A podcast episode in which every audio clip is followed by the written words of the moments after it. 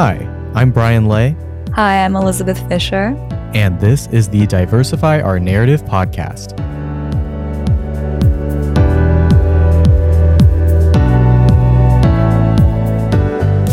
Uh, Welcome to the Diversify Our Narrative podcast. This episode, we're going to be talking a little bit more in depth about some things we touched on in our last episode, which trace the history of higher education in the United States. We're going to be looking here specifically at the Morrill Act and land grant universities and the ties between the university system and higher education institutions and colonialism. And then we're also going to move into whiteness in academia. And these two topics are definitely interrelated. So I'm looking forward to this episode. It's something that I've been wanting to talk about on the podcast for a while. Yeah, and especially for me, like I don't think I thought about this too much um, until we started scripting for this episode, and it was something in the back of my mind. But I'm glad we're talking about it. But the so it's important to start, I think, this conversation with the idea of land ownership um, and its origins, because I think as a society and as people, we take the concept of owning things for granted. Um, and so it can be hard to imagine a world without like saying, this is mine or this is my house. Um, but just like a reminder, like for because humans have been around for like 200, 300,000 years. And for a lot of it, we were like hunter gatherer societies. We then really, you know, settled down and live in cul-de-sacs and stuff, you know? So, yeah, so all the agriculture that was done by indigenous people were to help the land grow more plentiful, but it was never really about like overextending or over manipulating the environment or calling this like your land and your home and your farm because it belonged to everyone. Right. It's crazy to think about like ownership, and land ownership specifically as a concept in terms of not having existed forever. Because for a lot of history, especially when I think about the history of the United States um, after colonization happened, the 13 colonies, like land ownership was happening. But when we think about like history that extends far, far, far into the past, um, land ownership is not necessarily something that was taking place um, a long time ago. So it started land ownership as a response, like we were talking about, has to do with agriculture. So a response to harnessing land for agriculture, and it began to take place around the Neolithic Revolution, which started in 10,000 BC. And that's when people started to grow large arrays of crops and then in turn settle near these large areas. Over time, people built housing, and rather than settling for months at a time, they would settle permanently. Yeah, and permanent settlement like isn't inherently a bad thing. A lot of places, a lot of peoples would settle near a river and then after a few months they'd move to a different river. And like that's like all good and dandy. Um, but it slowly started to snowball into defensiveness over one's housing or food supply. Um, so, you know, with that, like communities grew. And so they had surpluses of food because they were able to manipulate the environment even more. And so this snowballed even more. Um, and then eventually, you know, when you're defensive about this is my home, this is my food, it starts to spread into other things like personal items. Um, you could think weapons or farming tools to family and even people. Right. And even just land, like that encompasses so much. When we say land, we're also talking about water, air, animals. And then, like you just mentioned, it extends to the people who are inhabiting it. Um, and land ownership then becomes a form of freedom. And I'm using like freedom in air quotes here, as long with the word ownership, because both of these terms hold value as the colonizer describes them. Um, so in colonial society, property becomes equatable to freedom. And we've seen throughout history that whiteness is tied to the acquisition of property or freedom. Yeah, exactly. And so this led to the idea that just like all land must be owned, and that any land that is not owned by the standard set by the colonizer is therefore up for grabs. And it invited a lot of um, invasions, colonization, everything that we know today. Yeah, challenging that idea is something that is helpful for me to conceptualize conversations around colonization and decolonization. I'm really glad that we're starting this podcast with what land means. Um, what about you, Brian? Like, how does this fit into how you think about um, colonization and land ownership. Yeah, I mean, this conversation for me started um, over a year ago. This was like beginning of the pandemic because of uh, BLM and because it was just like a time when we were looking at oh how like so I was part of uh, an environmental book club and so we were talking about how does ownership land ownership how does that fall into colonization? But how does that like impact the environment? Why do we think that you know we can own the earth? Like that that seems like a weird idea uh, when you really like start to think about it.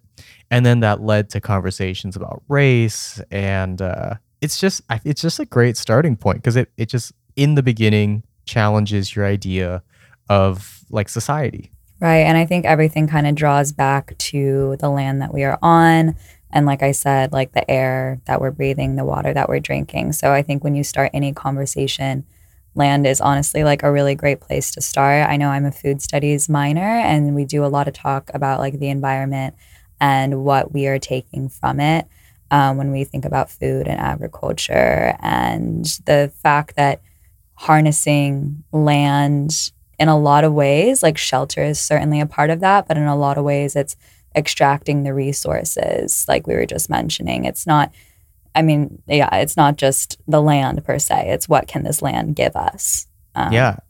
And it's just so toxic because it's like if one person believes an- land should be owned and another person doesn't, one side kind of wins because they're like, well, I'm just going to take your land, you know?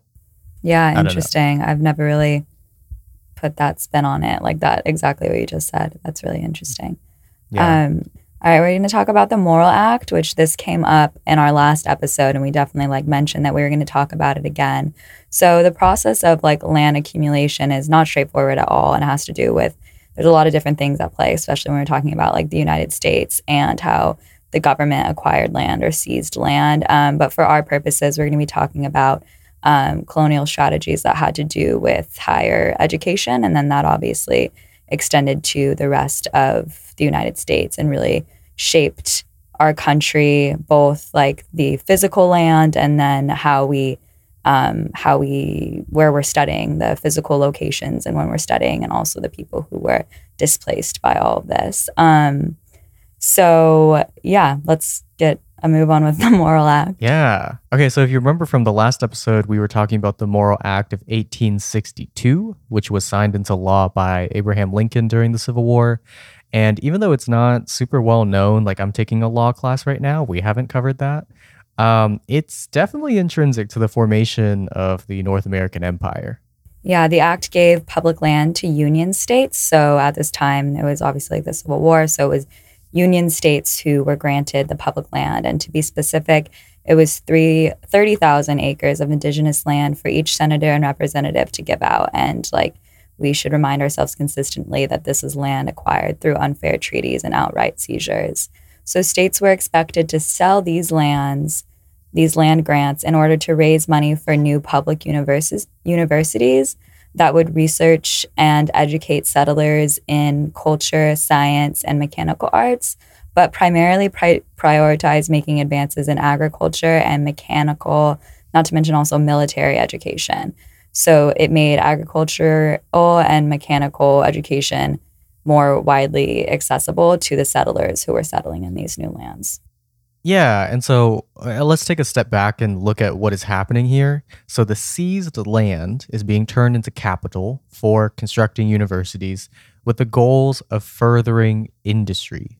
And industries, these are industries that will harm the environment, and at the time, this was directly tied to the expansion of the American empire westward, the uh, uh, man of destiny. Man, what is that? Manifest man- destiny. Yeah. The manifest destiny, if you remember that from history class. Um, and this was all in the priorities of settler colonization to acquire and develop more and more land. Right. And also with these industries that the act is furthering, like I said, um, agricultural and mechanical, those are also, that's like an economic play by the government because those are going to generate more capital, which will lead to future land grabs and expansions westward. So it's this cyclic process of settler, settler colonialism that continues to adapt itself. And we'll see how that carries into the future and into today. Yeah, very ominous. Mm-hmm. Um, so the lands were usually sold quickly to raise money for college endowments, uh, but for some reason they remained in the possession of the states and continue to produce revenue for their associated universities. And in all, the act redistributed 10.7 million acres of land from more than 250 tribal nations for the benefit of 52 colleges. An area, so 10.7 million acres of land, an area approximately the size of Denmark, stolen. I love comparing area sizes, like when you like grab them mm-hmm. all together and like putting it into like the size of a country. That's crazy to think about. But um, moving on, like according to Pulitzer Center research, revealed that by the 20th century, the grants were worth about 22.8 million in endowment principal and unsold land, or about 500 million in today's money. By contrast, the U.S. paid just $400,000 for indigenous title to the same land, although much of it was simply seized. Not a single dollar was paid for more than a quarter of the parcels that were supplied by the grants. Yeah, that's like so little money. It's crazy. Like $500 million in exchange for $400,000. That's like hard to conceptualize. Um, let me see if I could do to my head real quick. Like, that's like four cents for like a hundred dollars, or like you know, like it's like nothing. yeah, there's no way that I could do that in my head. I was just like waiting for you to like spout the answer. Um, yeah, no, that's it's there's like the exchange is not going on. Obviously, that's a very small amount of money in exchange for all this land. Yeah. So, so let's. I mean, like that's over half a million acres of indigenous land redistributed. Uh, and they're just they're still owned by the states and their respective universities so it just it still hasn't been given back there's no reparations i mean this isn't new news like i, I think is in higher education or in American uh, internal politics. But um, it's just good to have numbers to this because it really draws the scale of how much stealing happened. Right. And this is the basis and the history of what is known as land grant universities. But all of this doesn't just freeze in time and space in the late 1800s. It doesn't just stop there. So today, land grant institutions, which is the universities that were established from the land granted to them by the states benefiting from the Morrill Act, enroll more than a million students, and lead many states in education. Simultaneously, they offer little acknowledgement that the foundation of their success lies in the stealing of Indigenous land and the eradication of Indigenous people. Yeah. Uh, so, some of those schools, if you have heard of MIT or Cornell or UC Berkeley, those are huge name schools, um, and then also a lot of state flagships. Texas A&M and Texas, University of Kentucky and Kentucky, University of Illinois, University of Idaho, Rhode Island, uh, Oklahoma State, Ohio State, uh, which totals to 70 schools that received money from the Morrill Act.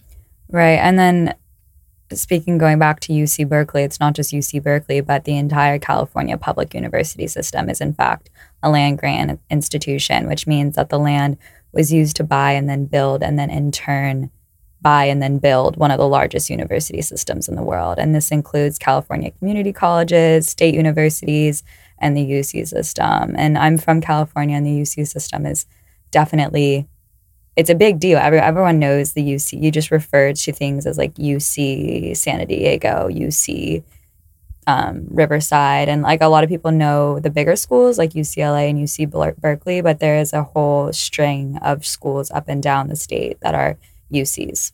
Yeah, I didn't know that the UC system also included like the Cal States and the community colleges. That's really crazy. I don't know if it's a UC uh, system, but it's like California yeah, I guess so. It's like the California system of schools. They're all connected. It's like the yeah. public schools in California. Mm-hmm. Man. So, anyway, like as you can see, uh, these schools bring in so much money from their research. Um, sports teams, uh, we did go on that rant from last episode about yeah. sports. And just like this money is reinvested into the school. Like it's it's used for land expansion or land development, um, renovating buildings and all this stuff. But it's never really used to acknowledge or pay reparations, which is crazy.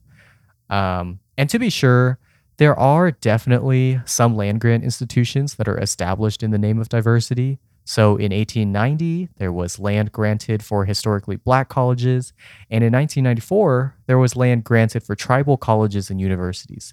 Um, in addition, if you want to learn more about this, you can go to the Federally Recognized Tribes Extension Program or FRTEP.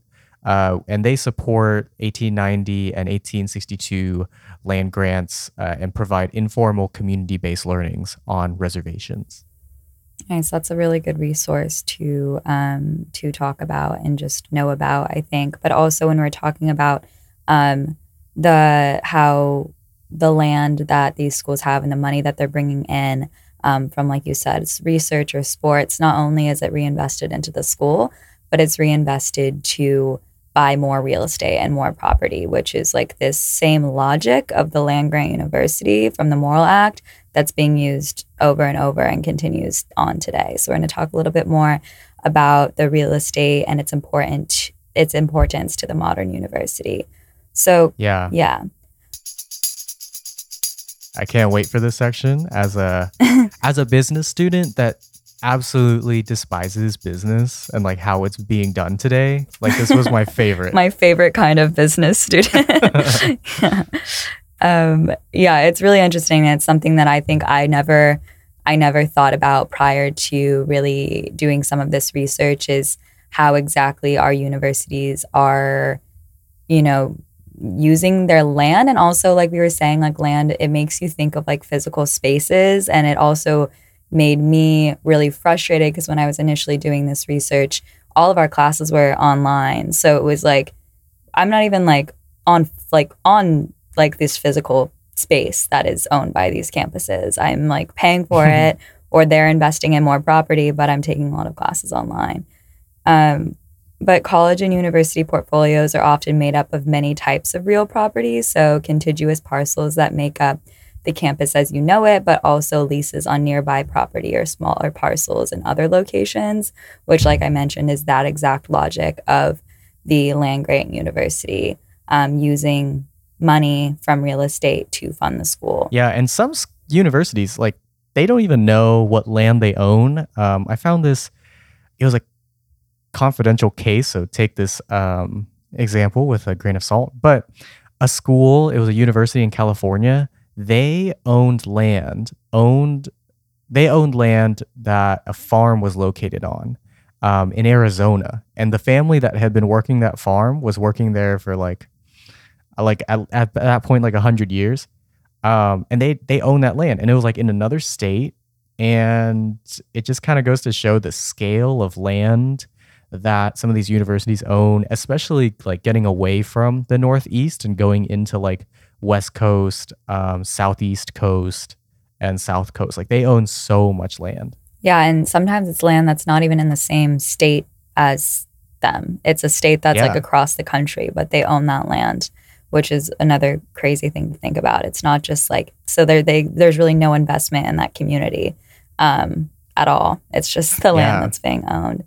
Um, before we move on, did you what do you know about like what when you hear about university endowments before today's episode?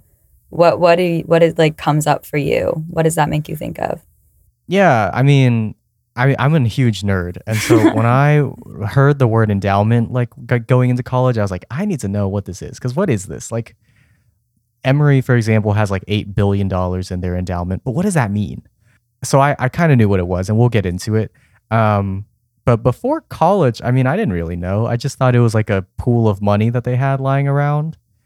Um, and that was it. What about you? Yeah, I guess I also thought it was like a pool of money that they had lying around. And I thought that that pool of money was created by students who had gone to the school who are now like philanthrop, phil, like philanthropy, basically, like super rich alumni, basically. Which I mean, like Yeah. sometimes, sometimes that is the case, um, but that doesn't compromise all of it. But that's what I was thinking. I was like, oh wow, like you know, like Harvard business grads are making all this money and they're such generous people and they're giving it back to their school, but that's like not how it it's not how it works precisely.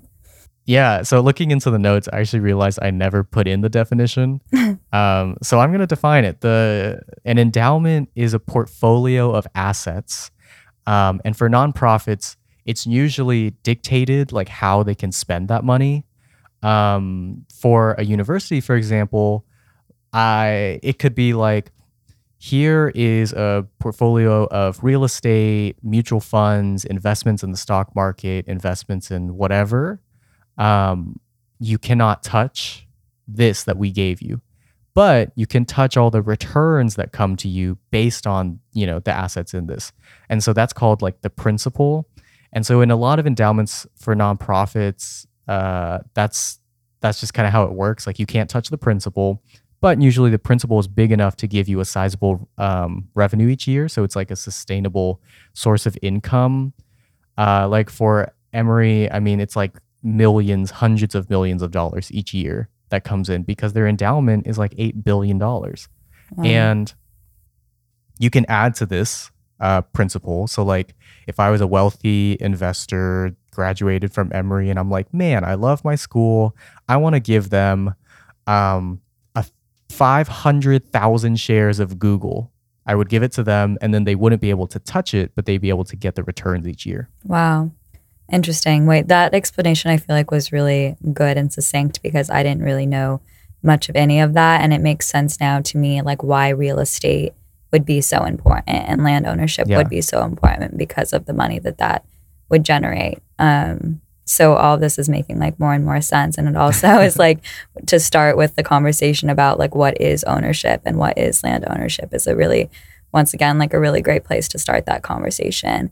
So, like we were saying, like I was just mentioning now that it makes sense, like real estate is so important to a university's endowment. It's not just the land that's actively being occupied, but the land that the university will buy as an investment to sustain wealth. So, they could use this land to collect rent money, hold the land until it's profitable, and sell it, or even share the land with other institutions, corporations, and state entities. An example of how an institution could make money from its real estate is real property can generate cash for rents, mortgage, or joint venture, all of which allow insti- an institution to maintain some degree of control over um, the way that the property is used. Yeah, so this would be property that they can't, they have jurisdiction to like move around and sell and stuff, uh, which is not all their property, but a sizable chunk if they are really into real estate development and expansion. Um, leasing properties to a third company uh, or a third party allows the institution to maintain the most control. And so that's the one that a lot of universities do. Um, so they may offer short term leases to offices or other schools nearby, or um, even using their own facilities uh, when class isn't in session. So, like in the summer, my school is still being used and at full capacity because they're doing summer camps or conferences. And that's a that's a huge way that the land makes money for them. Right. And i was i was saying earlier how like i was frustrated when i was learning about all of this because my classes were online and then like i wasn't even like in the physical space. But now i'm going to be frustrated when i'm like at the physical space knowing that there's like more land that's owned. And like i have no idea what it even is. It's maybe it's not even in yeah. new york. Like who knows um, but the short of it is that universities can use real estate sometimes in a predatory way to stay alive and thrive. This is particularly true in cities or areas where rent costs are rising and a university buys more land for its students' housing, which raises the cost of regular community members contributing to gentrification. And this is definitely a problem that is seen in New York. One example of the many, I'm just going to name one that's like the first that comes to mind, but all universities are responsible for this, honestly. But Columbia expanded in West Harlem in an area that was called Manhattanville. It used to be a more industrial area, and so a lot of local businesses were erased with the university's expansion. Um, oh, that's awful. Yeah. In Atlanta, do you know? I mean, I don't know like the makeup of Atlanta or how the city, and I've never been. So, do you know of examples of something like that happening or? Um, I would imagine that this is happening more with other schools because, like, we are more in the suburbs. So Emory has like a lot of land to go around. Um, we are expanding into a high school, which is a little weird because I feel like that's sort of like ethically a little weird. Like, why are you taking land from a public high school? Um, but I know this this schools that are more in the cities, like Georgia State and Georgia Tech, um, they do take up a lot of the land just for like parking decks, which is like the worst. Like you just destroyed someone's housing so that a student could park for, you know, it's like it's crazy. Yeah. I, I guess I think mostly about the fact that um, when a university has a campus somewhere, they have a housing, they, they build housing in a certain place.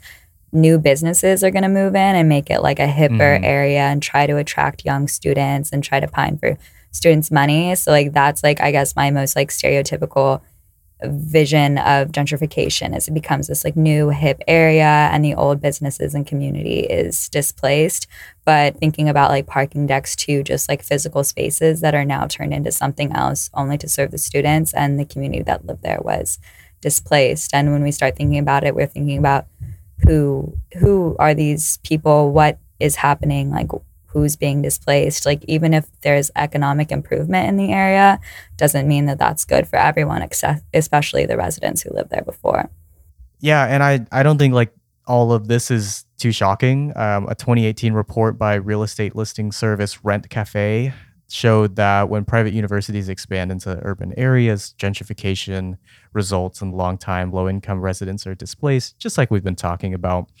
Um, yeah, yeah. So universities are not just landowners, but renters as well. So they rent from a landowner, state, or separate entity, and they have leases on things like uh, crucial pieces of land where they're building housing or um, buildings that are off campus but still belong to them.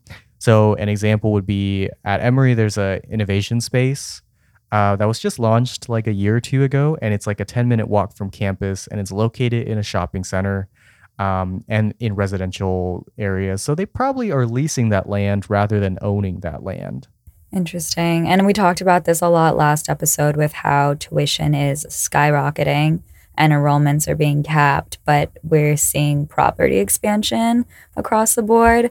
So Mhm. I think like this is hugely frustrating as a student and it becomes even more so when you're paying tons of money, taking out tons of loans to finance your education and then I mean, like I mentioned, and then you're taking classes online or like you're not even able to go to school. It's frustrating regardless, but I think especially the last year, um, paying so much money for school that's online, but then your school is also expanding its real estate. It is um, definitely, Yeah. there's like a lot of, there's a lot of question marks around all of it. Um, yeah, and we'll get into maybe the um the responsibilities part of like being a student and paying your money to all these, you know, land hungry institutions. But also it's just tricky because us as students we want like better things and better facilities. And so it's like the university is expanding sometimes against our will and sometimes for the students' will because students want that otherwise they would go to another school that would do it. Right. And another thing that this is just something that I'm thinking of is the fact that when thinking about expanding real estate holdings, I think a lot about campuses who um, or universities that have campuses overseas and like what that means Mm. to own land. Not not just like having study abroad programs, but really having campuses and like actual setups in other places.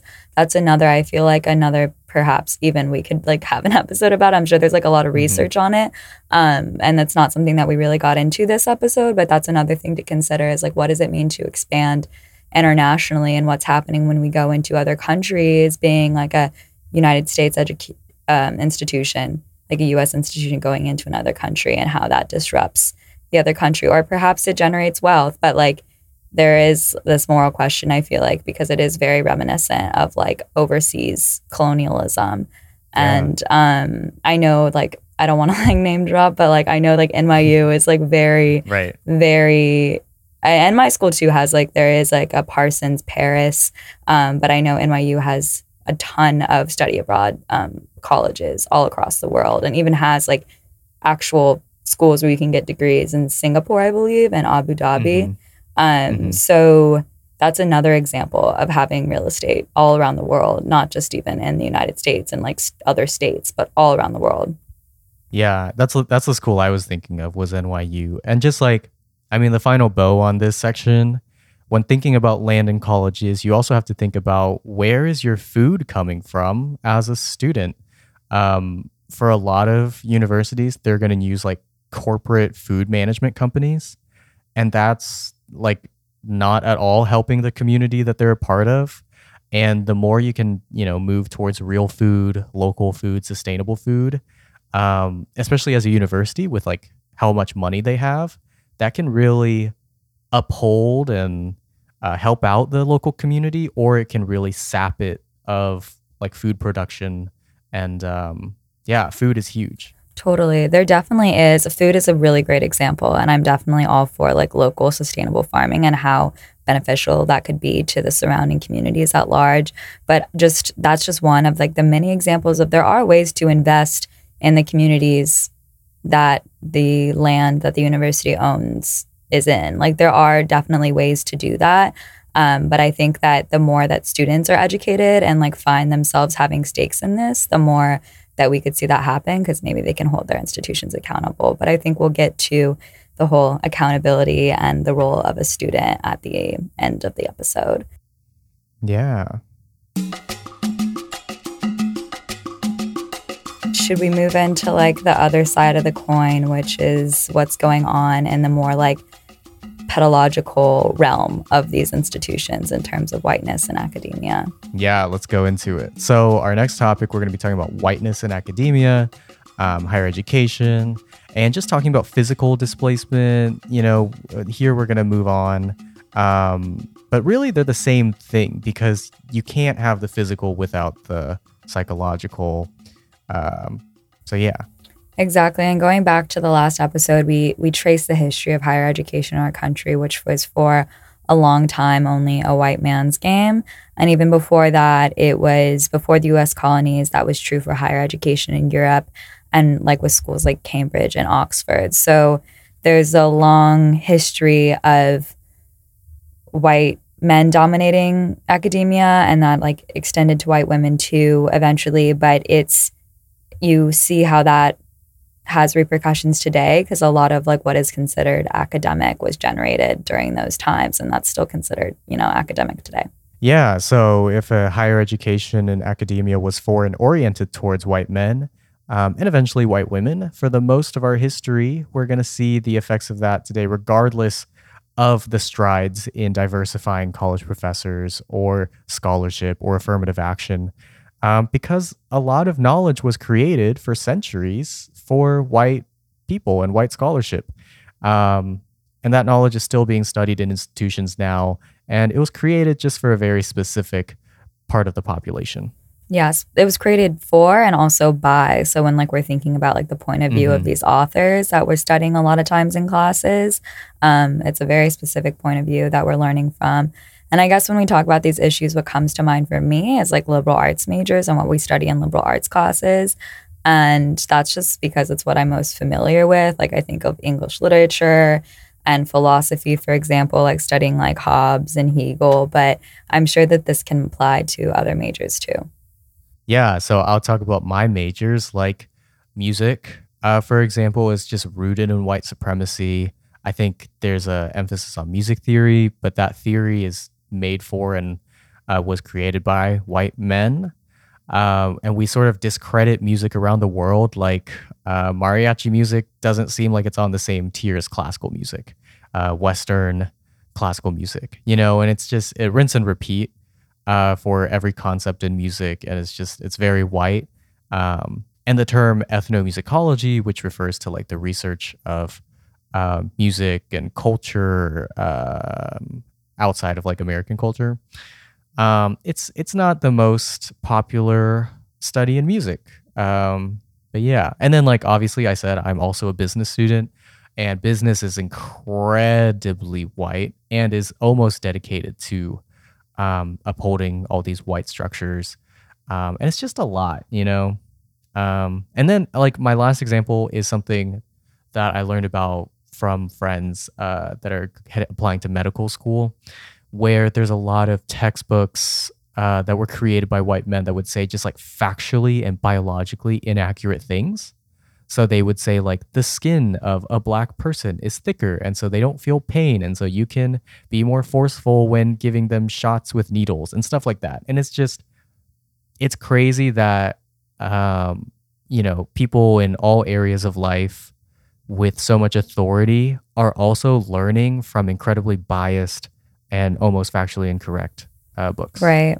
Right. Yeah, that's that's a crazy example. Um I'm sure that like a lot of people who we talk to and who are involved with Dawn, regardless of what they're majoring in, can pull up some sort of example of this. Um, I'd be interested to know more about subjects that I like don't identify with at all that you don't really think Mhm. like there's like literature per se in them.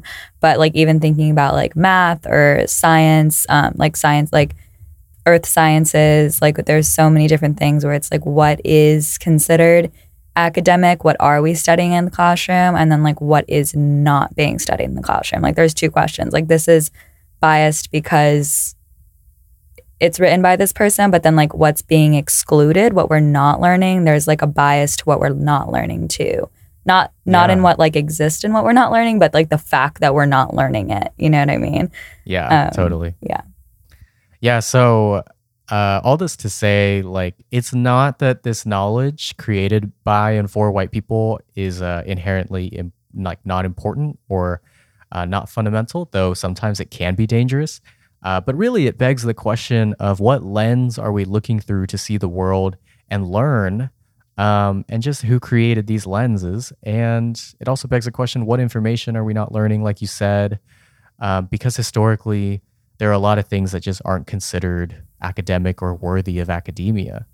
Right. And I think like the first step you can do as a student is to just acknowledge where your information is coming from. I know I have a professor this semester who introduces the author of the work and what time period and where they're writing from and like all of their background because I think that's so important. Like it's so intrinsic Yeah. to what you're about to read.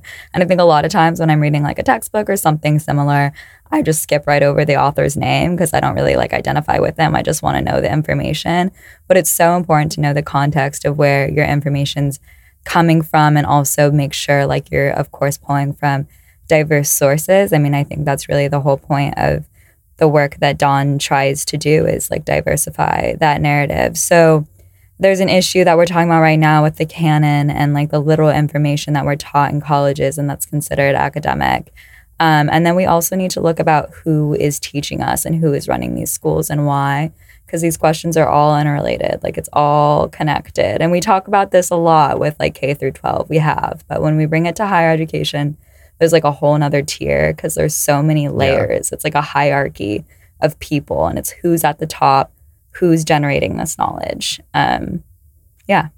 Yeah, so we're going to briefly touch on something that's super interesting that I never learned about, which was the canon. Um, and more importantly, bibliographic algorithms that favor white authors over authors of color. And it's a really covert issue that isn't well known. Um, even though we know like algorithms are a big thing in today's world, I never thought about it in terms of like research. So, yeah, do you want to tell more about that? Yeah, yeah. So I mean, we're just kind of we were just really referring to the canon, like how that manifested historically and was white historically because higher institutions in the United States were generating like knowledge coming from white men who were being educated. But now there's this contemporary issue of, like you said, like algorithmic um, injustice within bibliographies and within libraries. And I learned this in a class like two years ago. It was like a research based class. And I'm going to try to do my best job of explaining it. But basically, when we think about using our university's online research base, like thinking like JSTOR or something like that, when we type in what we're loo- looking for, the algorithm brings up like the most popular articles. So it's not the articles that are like the best, like or like the most fruitful. Uh, I mean, obviously that would be a bias to even like say that there is one that's the best, but it's the Mhm. one that's been clicked on the most times. So it's like a it's like a Google search almost. It's like the most popular information because it's been clicked on the most is going to come up first. Um, does that make sense? And like we'll get into why Yeah. that's like super problematic, but does that even make sense? Yeah, I mean, it totally makes sense. And in theory, like the algorithm should be trying to find the most useful articles because there's so much research time that goes into academics. Um, but then it probably means that something with a catchy title or white sounding name is designated as useful. Um, even if you're so copious with your filters and stuff, I'm sure it's still going to happen. Right. And like I said, like I compared it to a Google search, like that's what makes the most sense to me. But for when you Google something, like if you just need to know like a quick fact, it doesn't really matter per se, like who wrote it. Like if you're just looking up like what's like the weather today or something like that. But when you're looking for research to like base your understanding of a topic on or to write a research paper and you're only Mhm. viewing like and your whole class, like tons and tons of people, whoever's using this research based is only viewing this the same documents, the same information, like how does that diversify a narrative at all? And the same ideas are then perpetuated again and again and again, not because they're quality per se, but because they're the ones that have been clicked on time and time again. And oftentimes the authors who show up on the first pages of results are white authors. Yeah. And, you know, to back this up, there have been so many times in my classes where I've had internal biases about if an author was from Asia or from China. Um, and some of this could be because, like, I don't speak their language. Um, but I think a lot of it just has to do with credibility and like internal biases about that. Um, it can be really easy to fall into the trap of associating whiteness with credibility because they went to Western institutions. But and like Asian or South American institutions can be seen as foreign um, or biased because they have a different government system than us. Um, but I don't know. We just don't presume the same issues of bias and foreign and credibility with white institutions, which is super hypocritical. Yeah, that's a really good point. I also think about the fact that a lot of times, and that doesn't happen all the time, of course. If it's a good scholar and a good scholarly work, like everything should be credited and there should be footnotes and all the information should be accounted for. But there are a lot of instances in which there's, I guess, like the term that I usually hear is like intellectual dispossession, where white authors, or it could be any author for that matter, but for this sake, um, what happens here is like authors will steal other authors' works. So if it's like, it would be incredibly problematic if a white author is getting credit for the work of an author of color and they're coming up on the front pages. Of course, like those dynamics could be changed. It could be any author getting credit for any author, but regardless, like if you're coming up on the top algorithm and you're getting the most credit, but you're stealing information from the sources that are like far back in the algorithm, that's like super, super problematic. So, definitely another thing to keep in mind as a student. If you're a college student or if you're going into college and you have stakes in research, make sure you know, you know, how these algorithms are working against you or against, you know, society in general. Yeah. Okay, so let's talk about the faculty and administrators of our higher education institutions because that matters too, um, if not more, because it's not just about what's being taught and who is teaching it. Um, this definitely came up in our episode about educational equity with K through 12 teachers, but now we're talking about higher ed. Right. And this is my last year in college. Is your last year too, Brian? Yeah, it is. Just checking. Yeah. And for the last three years, and then this year too, I have a really diverse mix of professors and faculty. And I can't really speak for the administration of my school, but I also know that I go to a very radical school in an incredibly diverse city. And I feel like I should just name it because I don't know if I have this episode yet, but it's called the New School. It's in New York City. Um, and so that's been my experience. Um, but I was also knowing those things, I was curious to find out what the reality was in other places across the country. What have you, what has your experience been these last few years in college? Yeah, I mean, I've also had a very positive experience with diversity because um, Emory has a really diverse administration, it being in Atlanta, uh, where the population is 50% Black. And so there's a lot of just like focus on diversity from a geographical standpoint. But I do see a skew of predominantly white faculty members in like in my world, which is like the music and business departments. Um, I would also say that in a lot of other places like math or um, political science. And so, while like the policy, admissions, programming may be more diverse than other schools, I think our faculty members are pretty lacking um, outside of like African American studies or East Asian studies because those faculty members are obviously of those races. Um, so, yeah, so like I was saying, faculty in higher education includes professors, associate professors, assistant professors, uh, instructors, lecturers, assisting uh, well, adjunct professors, interim professors, a whole bunch of whole bunch of people.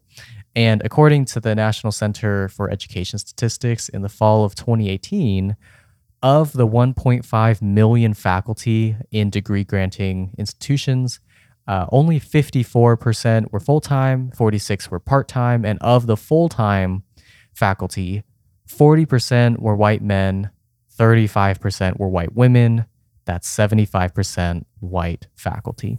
Yeah, that's a terrible number, really. And it's kind of hard to like add up all those percentages. But if we're thinking about, just to reiterate what you just said, so it's like 75% of the full time faculty members at degree granting post secondary institutions are white.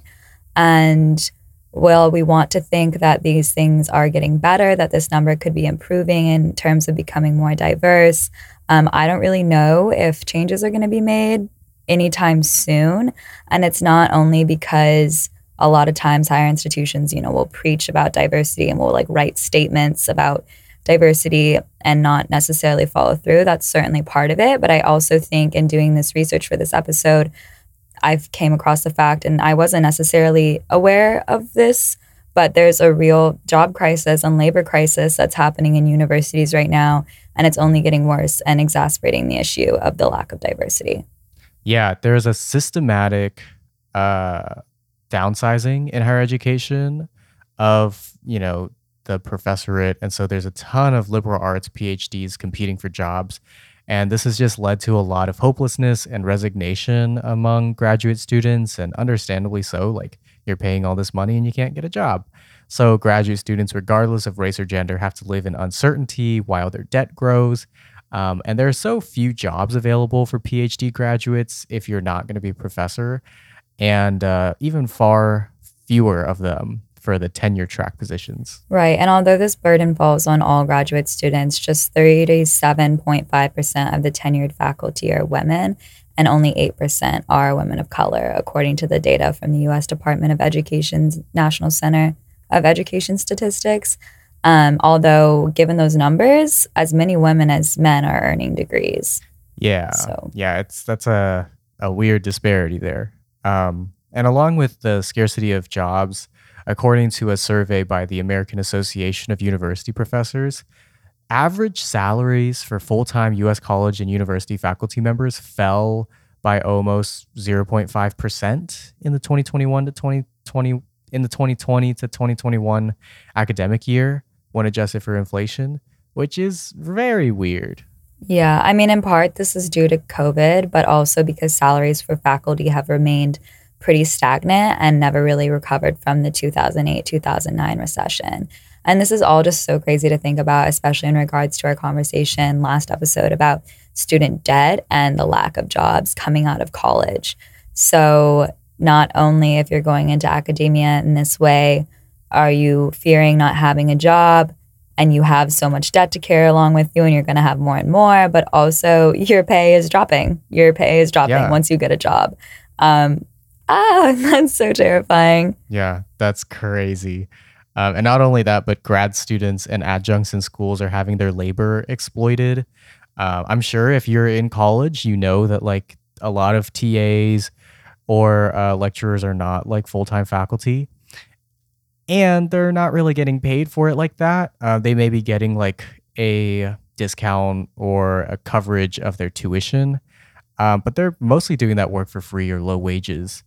And so faculty members are pretty reluctant to speak out against controversial matters like this, um, such as their treatment or treatment to their peers. Uh, but that has a lot to do with diversity or lack thereof and uh, inclusion. And so this job and labor crisis is really connected to diversifying higher education um, and social justice.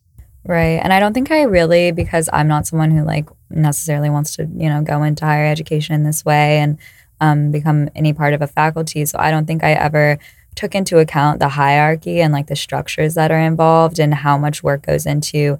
Um, I mean, I did understand like how much work goes into to an extent goes into attaining a position like that, but I didn't understand, I guess, you know the structures the structures involved like what it even means to be really like a faculty member. And i certainly didn't understand the fact that there is like such a crisis like in terms of the jobs and the labor market.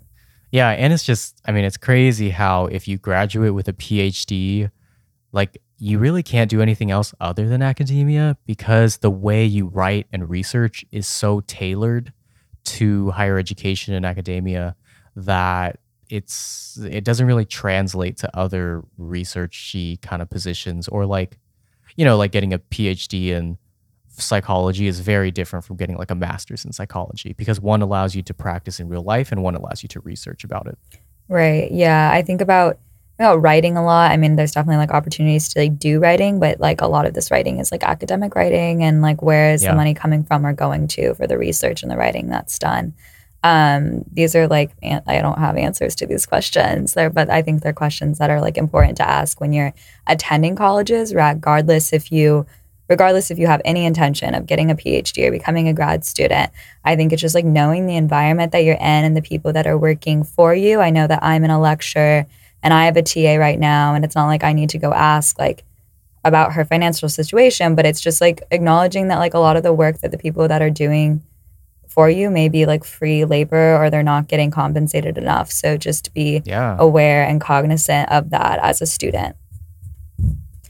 Um, any other thoughts on on that segment about faculty and academia? I think we're good. I think well, let's let's talk about just like what's being done and what's how can we co- decolonize the university system. Yeah, I mean, I think for me, there's this large gap and something that I really struggle with a lot this paradox of going to a very radical school where the student body and the faculty, you know, are knowledgeable about colonization, about decolonization, um, and like very have like a lot of engaging conversations and like we are like just a, a lot of like radical thinking around it. However, you know, still participating in a university that and, and a university system and higher education institutions that are, you know, perpetuating inequalities via real estate and via modes of and logic of settler, settler colonialism. I wonder if that's something that you grapple with as well, being a part of a system that I mean, I, I love going to school and I enjoy going to school and I'm really grateful about the school and the education that I'm getting, but just not really knowing how to grapple with all of the hypocrisies that exist within it. Yeah, I mean, I definitely relate to this because, you know, uh, this is a lot of money that is going towards like like we said earlier, um, land grabs or upholding white supremacy in a lot of like financial ways or you know, interacting with the labor market in very interesting ways and like you feel complicit because you're giving them your money. Um, but that kind of asks the question just like what are the responsibilities of like a student or a faculty member? Um, do you have any examples on your campus or like anything that you're thinking of? Yeah definitely. The new school is very like student forward in terms of resistance movements and in terms of holding um, our administration accountable and this has been consistent like throughout the history of the new school. But i think like mm-hmm. i feel like almost every year at least I'm aware, like almost like once every school year, there's an example of this. I know there was like, um, there was some demonstrations that happened the year before I came that had to do with um, our cafeteria workers. And then I know earlier this year, um, in the spring, the new school was under fire by its student body for denying and withholding individuals financial aid and insisting that students pay these large sums of money in order to remove holds from their accounts. And like the holds would be like you have to get those holds removed in order to register for classes. And this disproportionately affected students of color. So a lot of the students called out our school and our administration on social media and protested, and the new school made adjustments to its financial policies. So this is like a small victory, um, but it would not have been possible without the coalition of students who spoke out bravely on social media about their economic circumstances, and then the others who holded the institution, who held the institution accountable.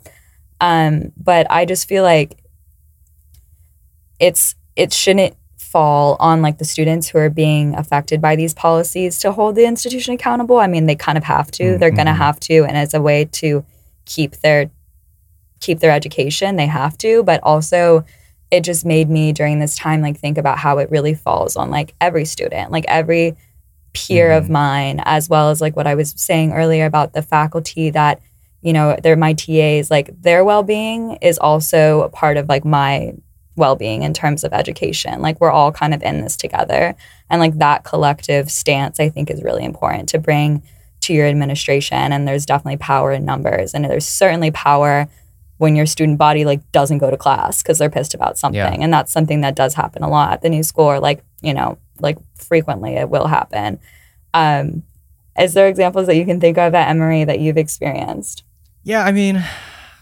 you know at emory like again, the administration is fairly diverse. So they're a lot more willing to talk about and act upon campus wide initiatives.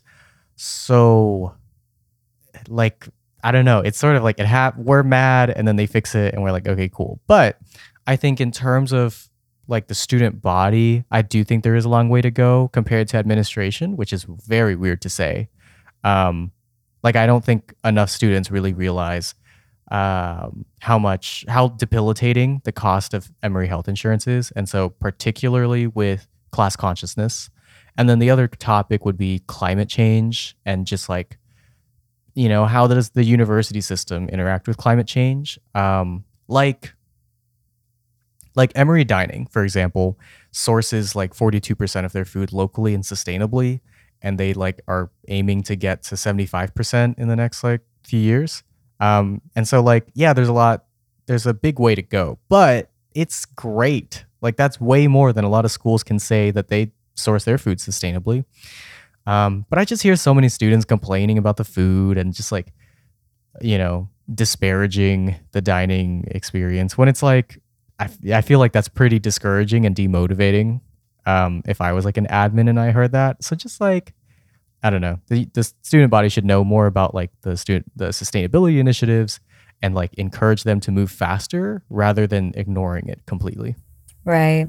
Yeah. Yeah. I mean, it's just that's interesting that you bring up that anecdote. I think like I was thinking about, you know, you know, student like student body and like the staff that works there, but also just the way that the buildings are, you know, run, how sustainable and mm-hmm. efficient these buildings are. Like I think it's just important, and this is something that I I try to do. Um, but it also like you have to remind yourself like every you have to remind yourself about like almost everything that you use or interact with when you're in these spaces is um, just being not being passive, like not just being a passive consumer of obviously the education you're getting, but also you know how all of the forces around you are come all the like the forces and dynamics are like working together to make this education possible. Yeah. There's something to think about with each and every one of them.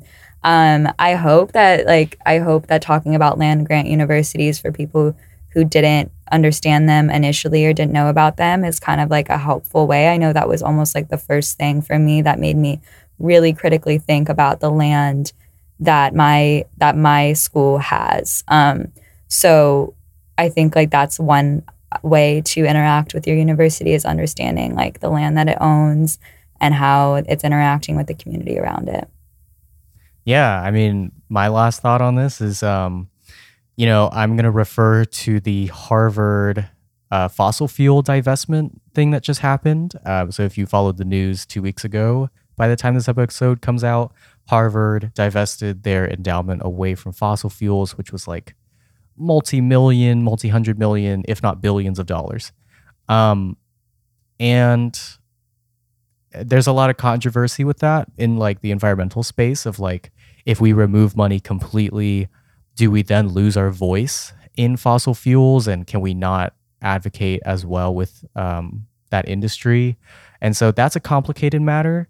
but I would say something you can do as a student if you're more on like a research kind of track or like you're like me and you really find a lot of joy in like the unsexy stuff like finance um, investments like really look into that and where does your money go like how does your school spend your money how does it invest your money um, build together a coalition of students and like start talking about it because if they're investing in something that is like awful like like um I don't know, like defense companies. Maybe don't let them do that anymore and like advocate. Um, so that's something that's like very niche that I think is very useful and that we can use a bit more of right now. Definitely. I think that I think that I don't I don't think that finance is necessarily like unsexy.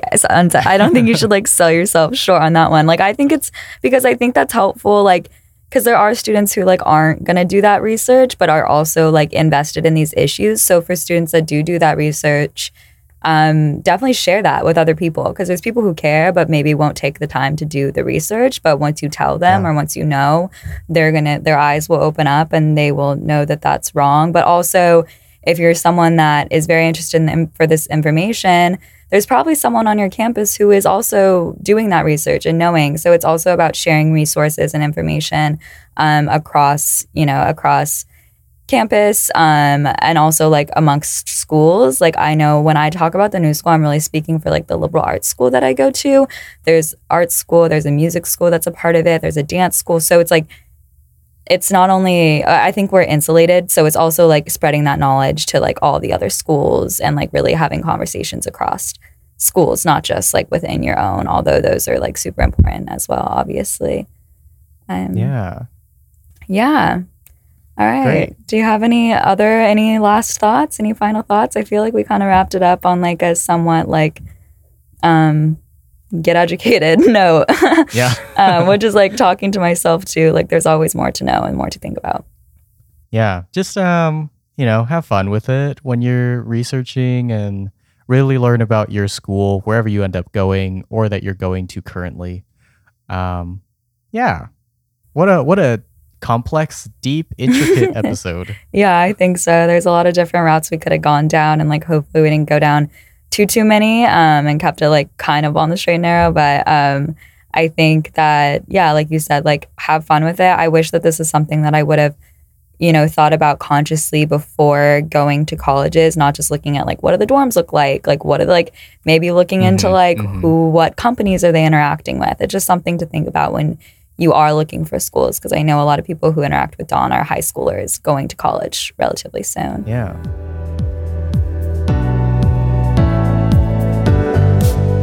So, for the book segment for this episode, um, I wanted to shout out the book that was kind of the impetus for me wanting to do an episode about land grant universities because it was the first time that I came across any information on them and any information on the Morrill Act.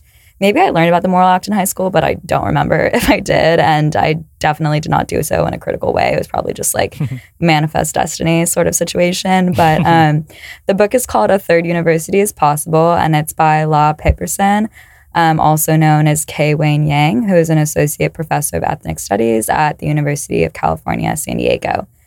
If you're interested to learn more and the stuff that we were talking about today regarding land grant universities and settler colonialism, and then contemporary university expansion and decolonization, this is a super good resource.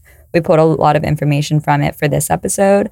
Um, but also, the book discusses some interesting things that I if I've heard of them, it's like only in passing. And the um, author relates all these subjects together. So the book also discusses cyborgs um, as agents of decolonization and draws creative comparisons between third cin- cinema and black filmmaking with a third university and like reimagining a university, but using like black filmmaking almost as like a metaphor to doing that. Um, so like a quote from the book that kind of offers hope for a lot of the things that we were talking about today is that colonial schools carry decolonial writers and it talks a little bit about like our responsibility as students um, and faculty member, members or anyone within the academic space to um, to make changes in a system that is so so, like we said, entrenched and intertwined with colonization, um, even today with expanding real estate. Um, I just remember reading this book when all the classes were online, and I would like mute my class and just read the book. I can't really get away with that now that classes are like in person.